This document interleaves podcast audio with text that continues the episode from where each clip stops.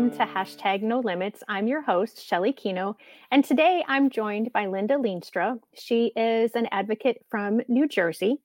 Um, as many of you know who watch on a regular basis, my whole reason for doing hashtag No Limits is because Ophelia says in Hamlet that we know who we are, but not who we will become. And I completely believe in that 100%. And the thing that symbolizes that the most to me is the caterpillar turning into the butterfly. The caterpillar literally dissolves into cells and then reforms itself into the butterfly. Then that butterfly has to struggle and has to fight to get out of the cocoon in order for its wings to be strong enough to be able to fly and to get away from danger.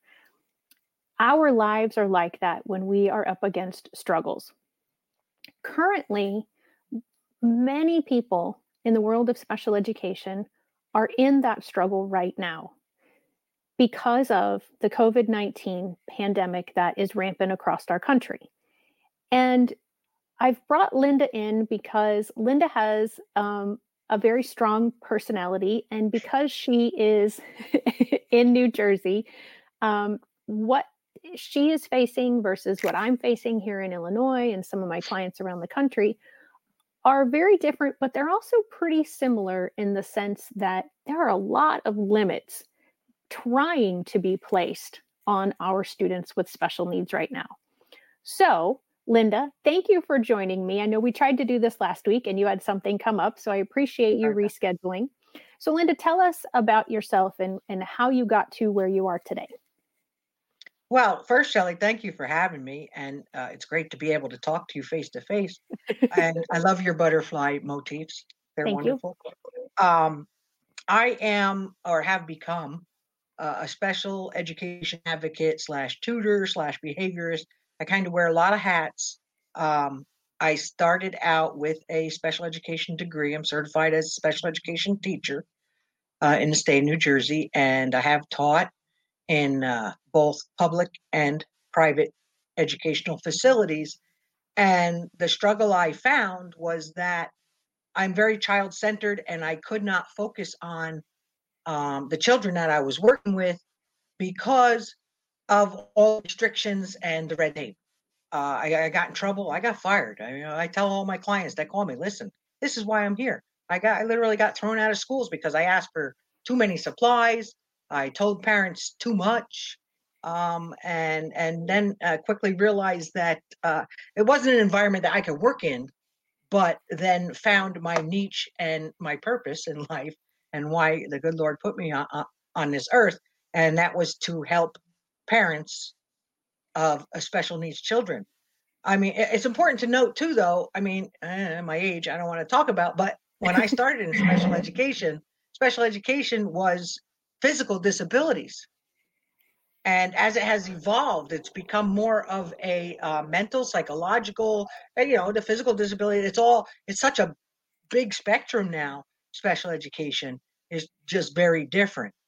And uh, I found that no matter where you are, public or private school, uh, institutions, um, uh, local, public, go away, sleep away, whatever, parents have really no voice and don't really know what's going on.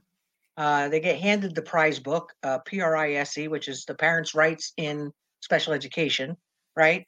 Um, and I call it the PRIZE. Here's your prize. You have a child in special education uh, because they're like, wow, I don't know what any of this in here means. Right. And I came to be an advocate from my education in special education.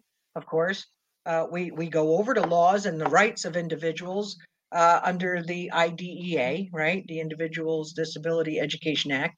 Um, and when I kind of stepped out of teaching and said, I can't function in this realm, but I I can help these parents because I've already been telling them too much. It, it, whether it was their rights in education or educationally, what should they do for their child? Because many years I worked with uh, children on the spectrum and uh, was involved a lot in ABA therapy, which is a behavioral therapy. mm-hmm. uh, targeted towards those on the autism spectrum. And I would explain what these parents are supposed to do because, you know, they'd say, well, I hear a lot about ABA and this is what he's doing in school, but I have no idea what that is. You know, so I'm like making PECs and telling parents what they should do and things like that. And uh, and that's what I realized they they just don't have the knowledge that they need. So how could I give that to them? Well, the first thing was I needed to really dig into the statutes, laws, background in the prize book, which is this this thick, mm-hmm. but what it represents is unbelievable amount of case law right and uh, rights and and things for the disabled so i really i really dug into that and then i looked like what where do i get more education for this and i i found again my age comes into play where there wasn't a whole lot out there. Um, mm-hmm. It's not, it still isn't a certified position. Kind of hope that stays that way, tell you the truth. I mean, I, we, we don't want people in the field that don't know what they're doing, but at the same time, we, we don't need any more licensing. Uh, right. Uh, especially in special ed, we've got enough of that, which was the reason why I got out of teaching. So anyway, yeah, I looked up a couple different websites. I got I got hooked into some schools where I was, you know, for a year, every Saturday, I'm taking classes and I'm answering questions and I'm taking tests. And then I started realizing, okay, who is this who's teaching me this? Because uh, I'm answering these questions, I'm turning in tests, and they're telling me I'm wrong. And I'm like, no, I know this is the law and I know this is how it goes. And now these are the people who are supposed to be teaching me the laws of special education. And now I'm questioning the school that I'm at. Right. Who's going to certify me as a special education advocate. And uh, so uh, I did my research and I did my work and I did my reading. An advocate is just shy of being a lawyer. Um, we're reading all of those case laws. You know, Shelley, I'm sure you've been through it. You know, what, what does FAPE mean? What, you know, all the alphabet of IB, I, I, of special ed, the IEP. And so I know you have, I have, um, and, and we both met through Catherine Whitcher uh, and the IEP uh, Master Coach program, which turned out to be uh, the, the the only legitimate program I found in in 20 years. Tell you the truth. That's she's awesome. Doing, she's doing a great job, and now mm-hmm. I'm referring people to her. Um, you know, and and and it's just a great network for everybody. So that's kind of how I wound up here. That's how I got my education, so to speak. I'm self-taught. Mm-hmm. Um, but if I really go back to my my own upbringing as a child uh, with uh, either advocacy or or the behavioral work that I do because I I do ABA therapy in the homes. I do tutor. Um, is that I, I was one of these kids.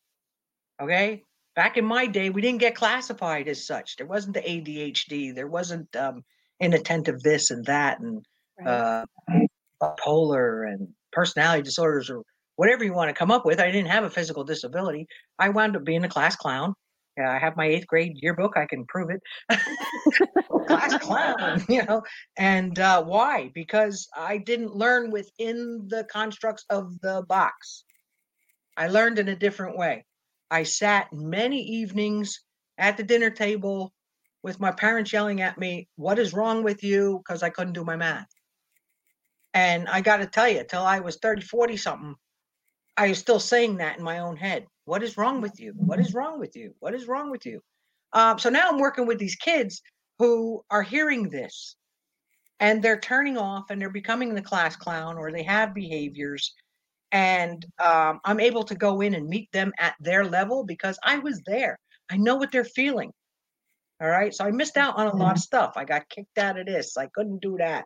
I was a wise guy, whatever, because again, I didn't fit into the box. I didn't learn the math.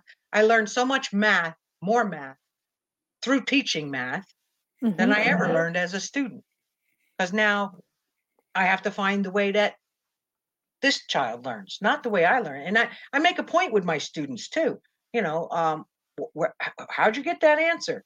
You know, you know why the teacher wants you to show your answer because they want to see how you got it. And uh, mm-hmm. when I'm when I'm tutoring and doing math, I'll say, How'd you get that? Oh, that's very interesting. I didn't get it that way. Here's how I got it. Because the way God created us is all individual. Absolutely. We all we all do things in a different way. We look different, we walk different, we talk different, we have different eyes and hair color, um, skin color, whatever you're, and we learn differently. Okay. And that was the big struggle. Everybody getting put in a box. So I think it's important uh, for kids to have mentors too, you know, and tutors. And so that's what I strive for uh, with my families that I work with and help them uh, become a better advocate. That's that's one of my catch lines when I, you know, they call for a consultation. I'll say my job is to work my way out of a job mm-hmm. by making you the best advocate you can be. And why is that? Because you live with this person. Absolutely. You know, you're always going to have this disability in your family, which is another point. Your child is not disabled, your family's disabled or, or differently abled. Okay. Right. They say, fix my child. There's nothing wrong with your child. Nope. We need to fix the environment that is interacting with them. Yeah. I, I, don't know. Did you see the 60 Minutes thing a couple weeks ago with uh, um, NASA and whatnot now hiring people on the spectrum because they're recognizing uh, the special abilities that they hold and pulling them out and u- utilizing them in oh, uh, oh, NASA's cool. programming and, and other industries. Uh, and there was a couple of fellas that, or this one boy that came up with a process that was like way over my head, engineering, math, and what have you. But because he had mind for that, and now they're using his program in the NASA program. So it's just um, fantastic to see, really. That is that is fabulous. I just wrote um, something earlier today that I was actually a little surprised by. Um, I've been hearing for years that the statistic is one in 26 families has someone in it with special needs.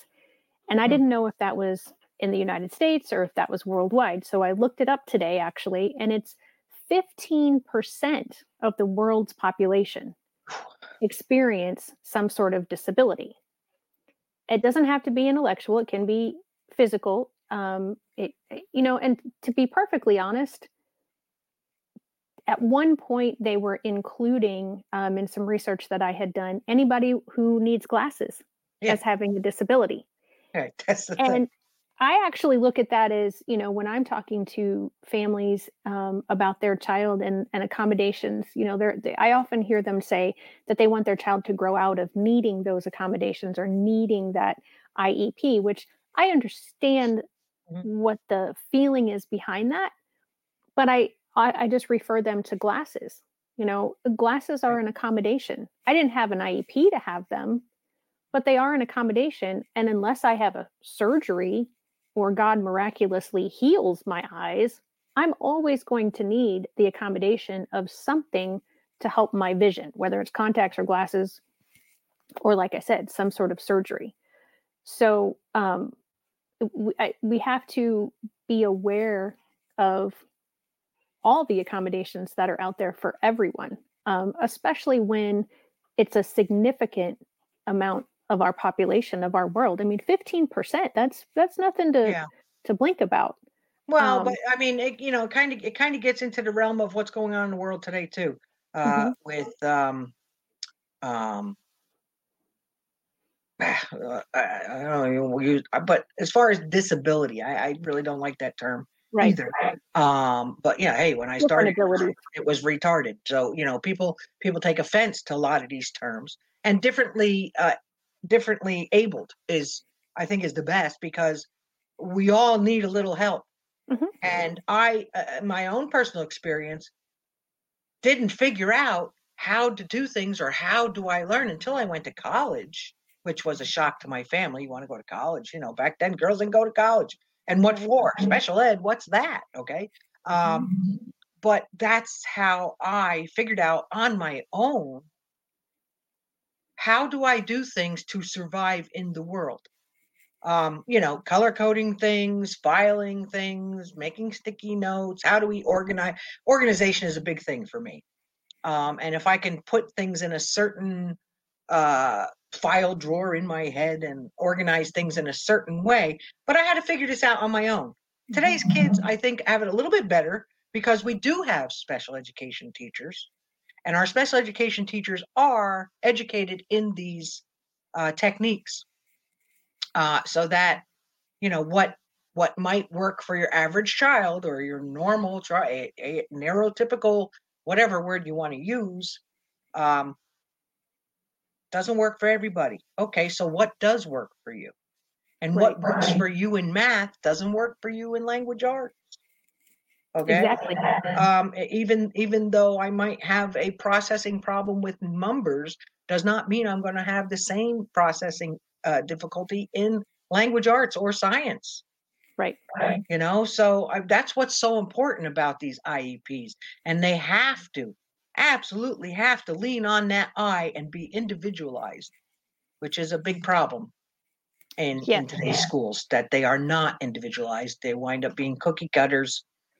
In my first consultation, I'll say, "Let me see your IEP," and usually within 20 minutes, I can pick out a dozen problems with the IEP, and specifically, it's not individualized to what you've told me your child does or needs or what their characteristics are. You know, my my um my my children. I have a, a daughter and a son. They're grown. They're married. They're they have they're homeowners. They have jobs. I put that on my resume. I consider that a plus. Absolutely. I would go to the school conference and the teachers would tell me, "Oh, you don't have to come. Your child's doing wonderfully." I said, "No, I'm here to tell you that my daughter will take an extended Christmas break. So when she's not handing things in in January or February, we need to do something about that so that she's not, you know, all of a sudden failing in March." hmm Oh, thank you very much. That's a good thing to know. So, you know, everybody has their own little thing. Even, you know, even even the uh, what do you call it? The the, the valedic- valedictorian, Right. and you know what they so-called smartest kid in class. You know, how many of us are actually doing what we actually went to school for? And uh, what I found, you know, when I went back to school or a football game a few years after being in college, those kids that things came easy kind of dropped out or was really finding it tough because now they were in a system that worked for them and now they're not. They're in an individualized system and and things aren't so easy. So uh if your child is struggling in life right now where they're at what do we need to do to get them a place where they're not struggling? And look at look at everything that's in the fridge. Not just the mayonnaise you know? It's Right. it's like making a grocery list right Exactly. my, my husband if it's not on the list he doesn't get it. Okay? But you as the parent you know or the mom i know we need i know we need cheese because i was cooking a meal the other day. We we pick we tend to pick up more things as moms you Yeah. know and i, I don't i don't want to leave out those stay-at-home dads or those dads that are on top of the grocery list but it, it comes out the same kind of thing if i can make an analogy that you know your child you know what your child needs. So you know this is a team effort okay? I got to come in and tell you you know you think my child's going to be fine. You don't have to come talk to me. Yes i do. Because i know my child's characteristics. You may consider it a minor thing but i know come march it's going to be a big thing okay? So let's get Right. ahead of the game and let's work together as to what we can do. And i know that's a little bit simplified when we look at the overall picture of an iep but it can be that easy and parents get a little bit um panicky and paranoid about it. You know there, Yeah. there's a lot of parts a lot of parts to it and uh it shouldn't have to be an argument. And uh what, what i think i think I've, I've gotten so many emails and references from one thing that i tell parents and if nobody gets anything out of all the jibber jabber that i throw out here today because I, you know i am I am long-winded i play the bagpipes um and she does it beautifully. uh it's this when when you're told something from the school when you get a letter an email and i tell them i don't care if you're standing in the grocery line at shoprite or your local amp whatever store it is and somebody taps you on the shoulder and says oh let me tell you about johnny right whenever you have an interaction with a school uh, personnel you should summarize that interaction and say, Dear Miss So and so, whoever you're addressing, um, as per our conversation at the Acme at two o'clock on Thursday, this is my understanding of what you were saying to me. And then summarize that. Okay. and put it in your own words as to what you understand what they're trying to tell you. Then we're not just going to mail that to the one person we're addressing. I want you to email that and copy a minimum of two other people. Okay. I call it the rule of three. Um, send that to at least three people the person you're addressing. And if your child has an IEP, two other people on the team or the head of your building, counselor, whatever, not the lunch lady, unless it involves the lunchroom, you know, but a minimum of three people. Okay. And what does that do? I've had people write to me. Uh, the most important thing I've ever heard was the rule of three from Linda. Okay. Um, what does that mean? What does that do for you? Okay.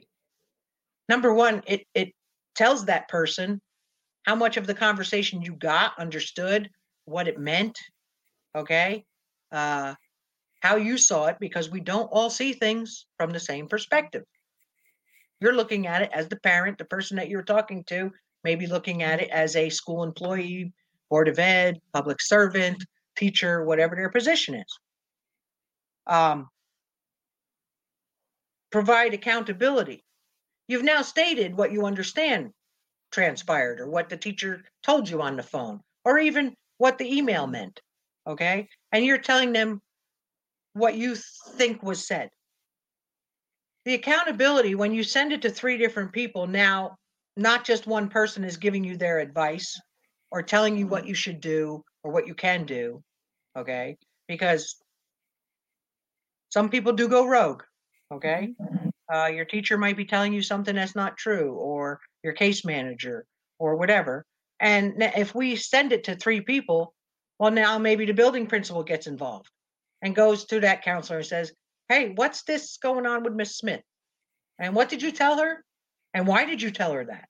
Or that's not true. So there's some kind of accountability. Yep. The other thing is timelines are a big deal in special ed and the rights and laws. When you send um, correspondence, and I say email because now it's time and date stamped, we don't have to mail everything certified anymore. Okay. And you always want to make sure it's it's right. It's not written, it's not going to happen. Exactly. Um, but we start the clock too. All right. Um, if you said, okay, I understand what you said about Johnny, but maybe we should evaluate him. And that's in there. Okay. Now you're starting the clock. You've made a request, which they have so many days to answer, and then another so many days to respond or act upon. Right. So that when those days expire, now I don't want to number days because the different states have different Right. numbers going on, but everybody has a timeline. Right. Um, but as an advocate, okay, now we sent that, and now I'm going to say, hey, you know, those that number of days is up. Maybe we should send them a reminder. Have you heard anything from them? And we follow up, and and and that's where you can start, you know, throwing out some of your laws and things. Listen, according to the IDEA, according to the prize book that you gave me, um, I should have gotten an answer, or something should have been acted upon, or what are we going to do here? kind of thing. So we start a timeline. So just that one rule of three covers so many different things. You know, you get accountability, you start a timeline, you're supposed to get an answer. Because even if what you said or what you understood is incorrect, it's now the ball is in their court. They need to correct you and say, oh, no, no, Mrs. Smith, that's not what I meant. I meant this. Okay. Because if that's the case and they didn't answer you, what is written is what is so. So, Yes. you know, down, down the line, we have a, a paper trail so that if we have to go in front of a judge, now we can go, Judge, listen, I wrote this to them. I said this to her. Uh, she didn't say I was wrong. Or I asked for this. I didn't do anything about it. You know, maybe we're six months down the line now. We're still asking for the same thing. Mhm. So that's important message to parents. If there's one thing I would say is like really huge as an advocate that I want parents to know, summarize everything. Send it to three people. Yeah. And I and I absolutely agree with that. There's a couple things that you have mentioned that I want to touch on. Um, the the definitely the emailing right now, especially with right. this remote learning, there is so much confusion and um, misunderstanding and just well there's so many emails flying around well there are there are that but also just the you know i mean we're getting regulations from our federal government states are telling their state districts i mean districts within their state you know do this don't do this but the federal rule is still what applies for 90% or 95% because right, but we can't things... we can't act on it because we're all social distancing or right. we're acting on it differently. Right. Right. And right. there's and the and as far as the the federal rule, I mean there are some parts of the IDEA that say, you know, this is the rule unless the state does this. So mm-hmm. that's what I'm saying like, you know, 90 95% the federal law is the law of the land. Right and but yet you know you have states that are in districts and and co-ops and um, you know special ed co-ops that are saying no you just have to do this well there's a lot of confusion right now so emailing those three people and and verifying hey this is what i think. This is this is what i understood just like you said is so so important because we do need to have that paper trail especially right now. Yeah, oh yeah. and we we do I mean, the schools around me, and I can only speak for the schools around me, are really attempting to work with all students in the district as far as internet access and you know if there's a child with an iep trying to reasonably accommodate and and offer options as far as you know if the schools are in person but you're you know your child has a medical concern or someone in your family has a medical concern you know we're offering a hybrid situation. Right. And then there are some places that are like nope you know our zone in our state is on this level and everything's remote you know i mean and, and so it's a very fluid situation right now which is difficult in it, in and of itself. It's a brand new i mean even though this started in the spring it's still brand new as far as how do we actually go about things? What we don't have any legal cases as precedents for right. this is this is what the court said. yeah you know because in and like you said earlier linda you know I, we are not lawyers. Um, some advocates don't know as much about the law you and i i feel um, I mean, you've studied it probably more extensively than I have, just because I was a special education teacher and I love, I thought about being a lawyer. So I had, you know, gotten into the special education law a little bit more. Um, so I do kind of want to caveat that that not all advocates are as thoroughly invested in knowing the law as maybe what you and I are. No, well, um, and I have I do have lawyers that specialize in special education that I refer to mm-hmm. uh, when I have a question and say, "Hey, uh, about the law," and right. he can confirm or deny or educate me as to that. But by the same token, when he gets a client that comes in and he says, "Okay, well, we're not at the let's go to court place yet." Mm-hmm. But I'm not sure about the um, implications from the IDEA. Okay. So he refers them to me because I know educationally more the steps that are involved. Um, all, you know, when I talk to parents and they say, listen, I'm calling you because I have this problem. And I said, well, what's your end goal? What is it that you want from me? Why are you calling me? And they'll say, okay, well, you know, uh, a situation, I want my child to go to this private school over here. Okay. Because I don't think this school's doing what he needs. Okay. So that's your end goal. So I'll say, um, let's say that's D. Okay. The law says you need to do A, B, and C before you can ask for D. So if you've already asked for D, we need to back up and look at your A. Was it done? Was it done properly? Did it get to where it's going? What's B? Oh, you skipped C. So we got to back up. Okay. Mm-hmm. Um, and these are the steps that educationally about the IDEA and the steps in special education that um, adhere to an uh, IEP team and and the requirements that they are uh, mandated or directed to, um, this is what we have to do with the parents. And parents like, I just want them in that school now. Okay, and, you know, there's a timeline. We have to Right. figure out done. Where are we? And we know that D is what we want. How long will it take to get there? What should we do? We need to back up. Did you write this letter? Do we didn't need to do that? Did he get this evaluation? So that's what an advocate is going to do for you. Is Mhm. going to sift through what you want and how to get there. What have what has been done already, and Right. fill in the gaps. Okay. Um, a lot of schools, districts, or you know, it's getting better. But you know, when I first started, uh, if you come in as an advocate, first of all, the word advocate, wow, you know, the red flags start going up for them, and and and they and they get on the, you know, uh, we're not talking to you, kind of thing. So that's why I've kind of, you know, we start identifying ourselves as coaches Mhm. because advocate, the word advocate leans more towards law, which we are not. We're not lawyers. Uh, so I'm here to coach the family as far as what they need to do or help them understand. You know, when we're in an IEP meeting and they start selling, throwing those alphabet letters at everybody, Mhm. uh, and you can see the parents' eyes glaze over. I'll I'll say just a minute. You know that FAPE means free and public education, right? And the parent, oh, I didn't know that. I just kind of, you know, was afraid to say I didn't know that, Right. right? Uh, so that's what an advocate does. We're going to sift through where are you? What have you done? What do you need to do? What does this mean? But we're going to keep your goal in mind. You're going to tell me, what do you want? Why did you call me? Why why can you not get from them what you need?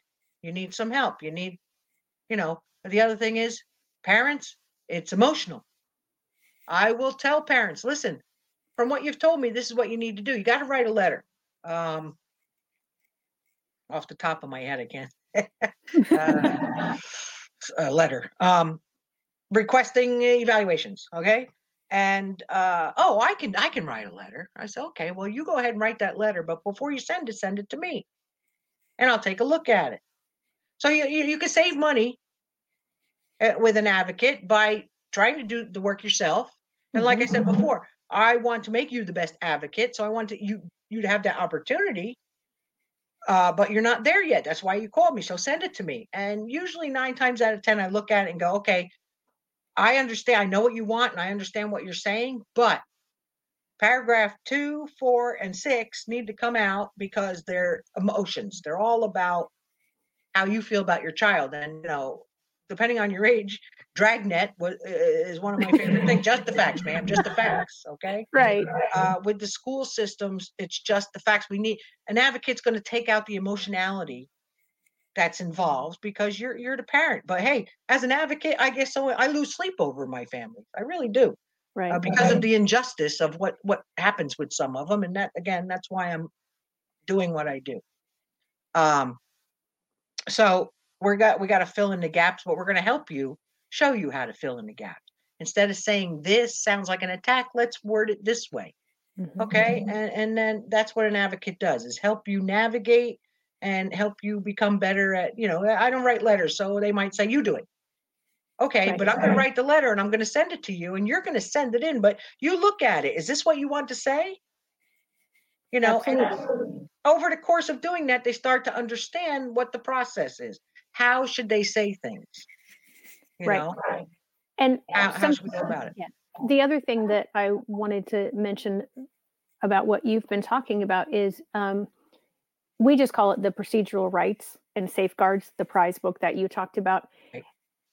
We're not helping, we're not finding any information that's not in those documents. exactly We are just pulling out, hey, you know, this section right here is what applies to you right now. yes Um, so, you know, we're not there trying to trip up the schools or, you know, as coaches, especially, we are trying to build bridges because Yeah. every one of the families that we work with has had either years behind them or years ahead of them of relationship with this school because our children don't just go once and done you know they they can go for up to you know age 22 more, yeah. so you know we want to make sure that that as as coaches we are collaborating and in and order mediating. and mediating Yeah. and what you were talking about of of um taking the emotion out and just the facts is data you know having the data that each person needs to justify and that that data to justify is from the school district and from you Right. so if the school district wants to do something and you're not quite on board and not understanding why, they should have data to say to you and to show you, hey, we've seen, you know, that we've been taking this data for the first month of school and 38 times in 20 days your child has exhibited blah blah blah blah blah. And and we feel that this is a problem and we need to address this. Well, and as an advocate, we know how to show you how to ask for that too, Right. if it's missing or they not willing or they're not collecting it. Right. And oftentimes that's where I'm finding schools don't quite understand Right. what it means to keep data for IEP goals. Um, I'm finding them, you know, handing the grade cards out and saying, well, I sent the progress report home and it says, you know, that the child did this to a sufficient level. Well, what does sufficient mean? Right. what does a grade mean? You know, if you have a goal for your child that says that they're going to improve their comprehension by understanding cause and effect, inference, main idea, detail, and they're going to be able to summarize, and that's all written in one goal, that's okay as long as when they take the data on it, they are showing you, oh, for cause and effect, they got an 85% with that. But for inference, they're only at 20%. You can't just take a grade that says, oh, well, they're doing 80% in language arts, they're doing fine. Well, and there's so many different components to that one goal. Exactly. Okay. So that really they probably they need to break down into each one of those components breaks down into its own goal. It could, Uh, or like I said, know, if, the, or if we the rewrite data it is and take there, out what's successful or whatever. right. Yeah. Yeah, either either way is fine. Mhm. I know for this area, they like to throw all that into one goal. Oh yeah. Yeah. Um, and so I, I'm like, that's fine, but your data still has to show me each of those components. Yeah, or they want to eliminate a goal because the child has achieved it. It's satisfactory. So we're going to take that one out. Well, I need to see the evidence. You need to show me because you want to take that out, but Susie's still coming home and I'm looking at her writing. She's got no punctuation. She's not capitalizing in the right places. And you're telling me the language arts goal, we can, she's achieved that. Right. Okay. So uh, I need your evidence because my evidence is not showing me that. Right. And So grade level. Here Yeah. here in Illinois, our um, guidance from our Department of Education in Illinois says that state standards are supposed to be considered when writing goals and objectives. Right. So how many schools in this area have interpreted that is you have to write a goal that is the state standard.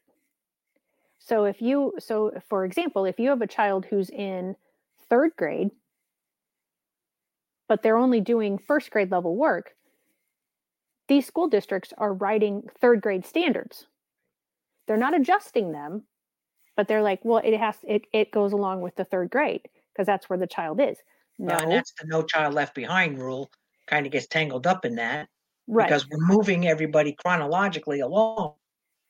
Okay. But academically, they're not in the same place. Right. So how do we, So Yeah. yeah, so so that's been a struggle of mine lately is trying to get teachers to understand that word considered is just like when we get an outside evaluation from a psychologist or a psychiatrist or a doctor, we consider that information. It doesn't automatically go into the IEP. Mhm. But because they've been told by whomever that they're supposed to, you know, have their goals aligned with the state standards, that's how they're writing them. And it's like, no. And so that's that's something again that you and I would know by the verbiage right. where that information comes from and where we can say to these school districts, this isn't quite how this is written. Show me the policy of where you're getting this is how it has to be. And then we can discuss that and we can, you know, work that through. Um, I've had some situations where school districts have said, well, that's our policy. Okay, well, show me that policy. They've shown yes. me a policy, and it is nothing yeah. like what they said the policy told them to do. Right. Um, but at least they they were able to pull a policy most of the time That's when I ask to see the policy, they're like, well, I'll have to get that for you, or I'll right. have to look that up, or uh, you know. Yeah, that's one of my favorites. the it's yeah. our policy. Okay, I need to see it. Yeah. Oh, right now I'm like, yeah, you know, right. yeah, right now we can't move forward. I mean, I had, uh, I've had kids. Uh, it, it, it, it's almost sinful. I've had kids removed from schools for the behavioral in the world that we're living in right now, they're calling police, they're calling ambulances on first and second grade children having yeah. a behavior. And, and, then the policy is you can't come back to our school unless you've had them psychologically evaluated and you have to come to a, uh, uh, a reentry meeting. And I'm like, where's that? You need to show me uh, where this reentry meeting and I you, you, need to ask the school for the policy and where is it written? Uh, because you know your child is special needs or has an IEP, that doesn't apply. There's a manifestation determination meeting.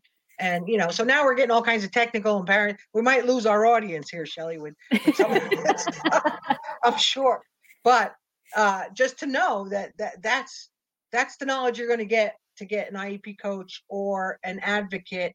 And you know, uh, not to toot our own horns, but the best person for that is someone who's been there, done that, been right. in the trenches. Um, and and you know has come up as as you and I have as teachers of special education uh, because we we've kind of seen it we've seen it happen we've seen what's going on and uh, you know I, I the other thing is I I called you because I want a hired gun okay and I'm like well you know I'm tough and I, I can scare people and you know I can I can pretty much talk my way around any situation but that's not that's not my intent. My intent is to mediate and get what's what's appropriate for your child. Now, having said that, I've had clients that wanted the candy store when their child just needed a gobstopper kind of thing. Right.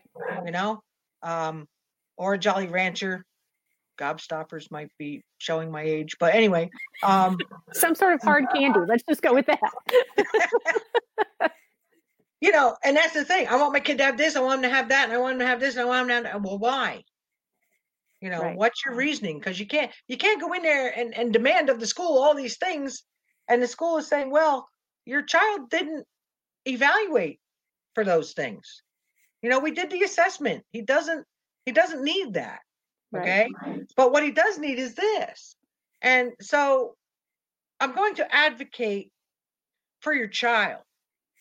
I'm not going to be your hired gun. And I think it's important for parents to know too that, you know, there there are two sides to this. The schools, they they uh, operate under certain guidelines, procedures, uh, and the law as as best they understand it. Okay? And the parents have to operate under the same thing uh, and quite frankly, on both sides in that book that states the codes and the statutes and the law behind everything, it just gives you a number and a paragraph uh, where you can find the law. Uh, but to, to to pull the case out and read about what happened in that, it's a full time job. Okay, mm-hmm. you and I have done some of that, so that's how we know what what law or what right would best fit your case so on both sides, you don't have that information, but we really don't even have to go there. You know, a lot of parents want to say, "What law is that? Can you cite a law? Can you tell them they're wrong because of this?" And we don't need to do that. We don't want to be adversarial. Right.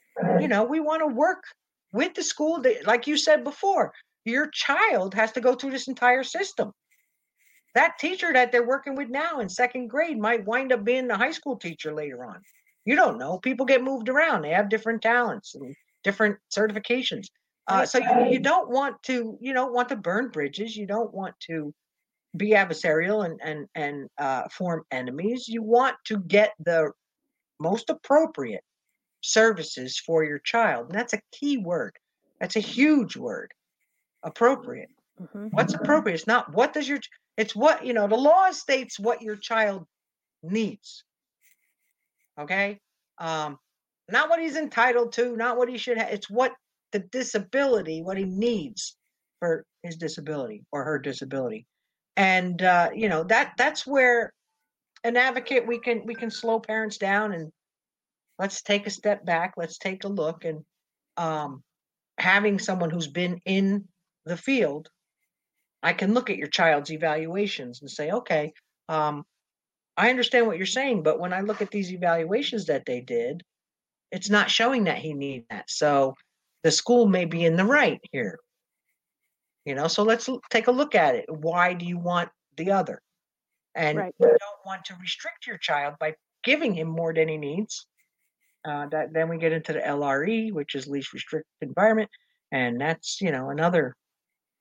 It's all about interpretation with some of these things. Um, but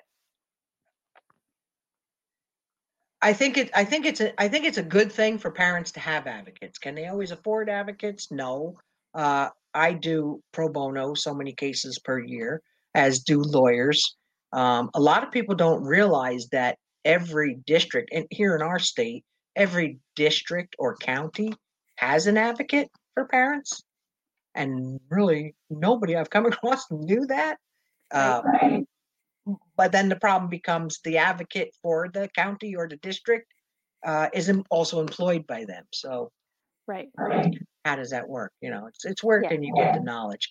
Knowing that though, yeah. contacting someone like you or me by Facebook on our website, uh, we're here to make your life easier, better, uh, to make your child more successful. So, and I think myself, I know uh, I give away too much information for free, and I'm probably sure you do uh, too. And you know, we we know Catherine does. We've seen it. Uh, if you hook up with anybody on the Master IEP Coach list, I think we all come from the same makeup or of the same mind that our hearts are for our clients and for this population that is called special needs. Yeah, and, absolutely. to get the information into parents' hands, you know. Yeah, I would say you and I are in the minority as far as who have gone in and taken the master IEP coach courses because we are and by that I mean that we're teachers. There mm-hmm. there are more and more teachers, admins and therapists yes joining all the time. But I would say 75 to 80% if not even higher are parents. Our parents who, who want to know how to advocate for their children in the systems and, you know, right now we're we're really at a good place. I know it doesn't feel like a good place, but we really are because all of education has been flipped upside down. And we have an opportunity to go in and say, you know, this isn't working. And we've been saying that for years, but now everybody sees that it's mm-hmm. not working because education has been massively openly exposed you know there we are seeing yeah, a lot of of things that did, we didn't even know were issues um, and and so there are new ways to go about doing things now we're we're having we're being forced to find those new ways to figure out how to reach more than 80% of our students which was when i went right. through college that was the golden number. If you can reach 80% of your students every lesson that you teach, you're golden. Um, because one way of teaching typically only reaches 80% right. of the population. Right. Um, and so, you know, d- just having to find all these extra resources, having to think outside the box of I just need to use this one curriculum. Um, research based and scientifically proven, peer edited types of curriculum are amazing, but yeah. that's designed to reach 80% of the population. That other 20% make up your students with disabilities and your slow learners who don't fit in the 80% but don't qualify for an IEP. So, right. yeah. And not everybody needs an IEP. I mean, there's exactly. other programs. I mean, I was instrumental in starting a reading program in our grammar school. My children were small.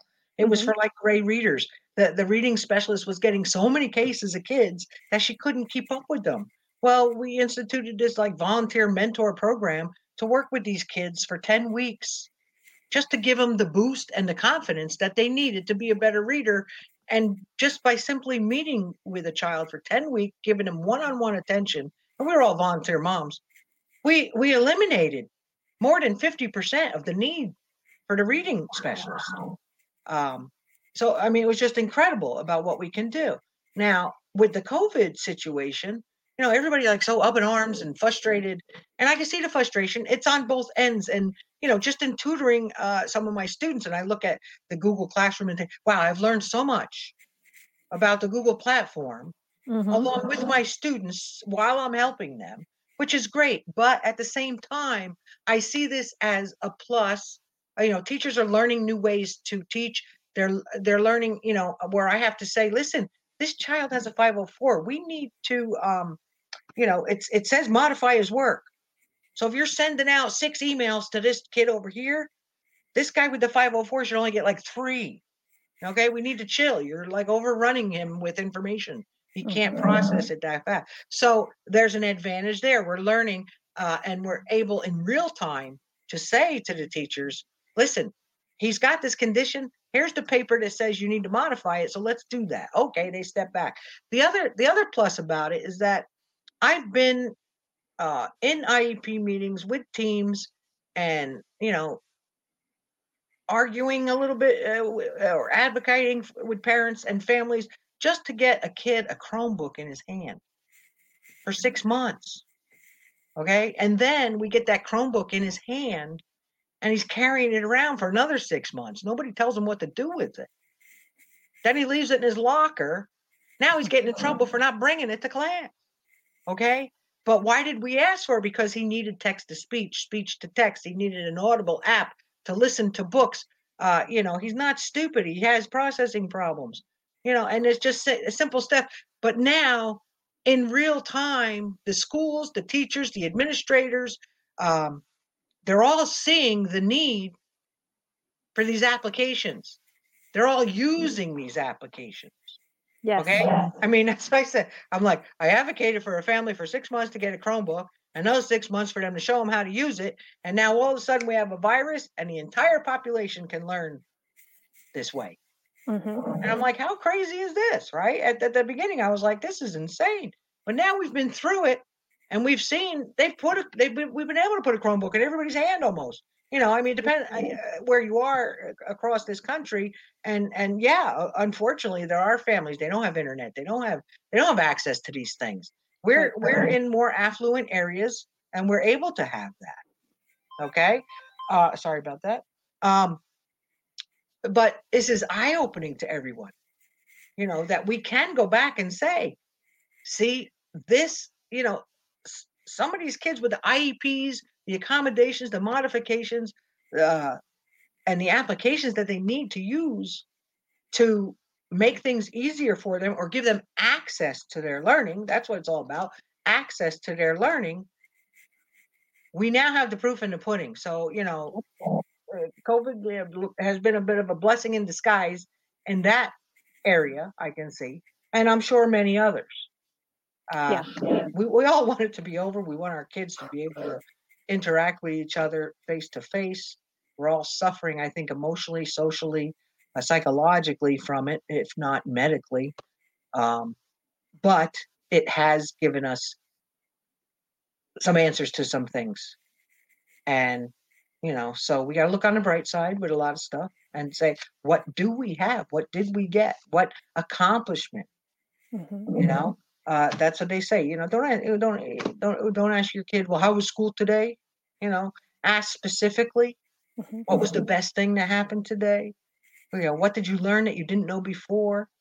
Um, specific what, what did you do in math today what funny thing happened in english today what was what was the cafeteria food like Exactly. Did somebody smile at you? Did some did someone have a bad day? Did you have a bad day? Why? Yeah. You know, more specific questions. And uh, we can we can help our children this way. I mean, you know, a lot of a lot of the kids I work with that with that with the ADHD or the behavioral problems, that's my area of focus. Mhm. Is is is I find a lot of us that that it's it's an attention seeking thing. You know, um, I substituted for like 10 years. And and every time I walked into a school, they'd go, Oh, we're so glad you're here. Uh, we know we called you for this, but we want you to go there, which was Mhm. usually the behavioral class. Okay. Yeah. And because, you know, if I was in there, then they didn't see them in the office, they didn't have any problems. But why was that? Is because I met them where they were. I gave them respect. I gave them the attention. And I would tell them if they were high school kids, you know, and look, they called me psycho sub. What are you staring at? You're psycho. What do you? I said, well, I'm staring at you. Well, why are you staring at me? I'm like, because you want my attention, right? and You're why do they want that attention what's the what's the behavior behind that i mean what's the communication behind that attention seeking behavior I'm trying to give you what you need. mm-hmm. Okay, so what is it Yep. you need? Instead of you know pushing the desk, bugging your buddy, tapping or whatever, tell me what you need. Put words behind. Yeah. You know, Absolutely. and uh, when you meet these kids where they are, eye to eye, that's you know they're like, wow, somebody sees them. Yep. And uh, that that is huge right there linda can you um write a comment in our comment section do you have that option on your screen uh, no, I don't think I do. okay i know you had the option to share a screen but i've never i don't think i've private ever asked one of my so what i Yeah, here we go. Okay, so what I would like for you to do, I'm going to wrap up here. Um, and I would like for you to put your contact information. That way it'll show up in the replays and it'll show up on YouTube. So if somebody um, is looking for a master IEP coach and you think that Linda is um, the person that you want to use, I mean, you can see her stuff behind her, but it will be clearer um, and Yeah. more available to you if if you go ahead and put that in the comment section. Um, so thank you. I don't know if I can. I'll try that, but you know, Okay. we'll see what happens. If not, um, I will get that from her and I will put that. But it, in case it doesn't show up, um, how can they contact you really quickly? You you mentioned it earlier. Well, this phone number here, 973-534-3402, uh, is a direct number. You can leave a message. I have a Facebook page, which is uh, Special Needs IEP Coach uh, on Facebook. Uh, I'm on Instagram. I have a website, okay, Okay. which is uh, www.specialeducation.com or specialneedsnewjersey.com. Okay. Um, it, it says New Jersey, but I do service the nation uh, Mhm. because the federal laws are the same. Your district might be a little bit different. It's New Jersey because that's when I started 16, 17 years ago. Right. Started in just New Jersey and, and we've just evolved. Across the So So for anybody who wants to reach out, I have typed in Linda's name. Um, so if you didn't get the information and uh, you didn't replay that to rewind it to see where um, her information is specifically, you can just Google Linda Leenstra and I'm sure it will pull up. Um, I want to thank you again, Linda, for joining me today. It's been wonderful to chat with you. Um, for anyone who is watching and you like this video, um, give it a thumbs up, leave us a comment. If you're watching on YouTube, please subscribe. Um, you can also give it a thumbs up there. Join share me. it with someone you know might need some help. Exactly. Absolutely. Um, make sure that uh, you join me Friday at one o'clock Central Time. I will be doing another Friday with Fran. I love Um, Fridays with Fran. I forget what we're talking about. She and I Uh-huh. just, we did figure it out, but now I don't remember what it is. Um, so you just have to tune in and be surprised. We should call um, it Fun Fun Fridays with Fran because I really enjoy that. Oh, good, good. I'm glad. I'm I'm glad that there are people who watch. I enjoy. Uh, we she and I enjoy each other, and and we have fun with each other. And we're normally on about an hour after the presentation or the chat is over with, just continuing to chat about other things. Right. So thank you so much, Linda. Have a wonderful day, everybody. Thank you for joining us. Thank you for uh, inviting me on. Absolutely.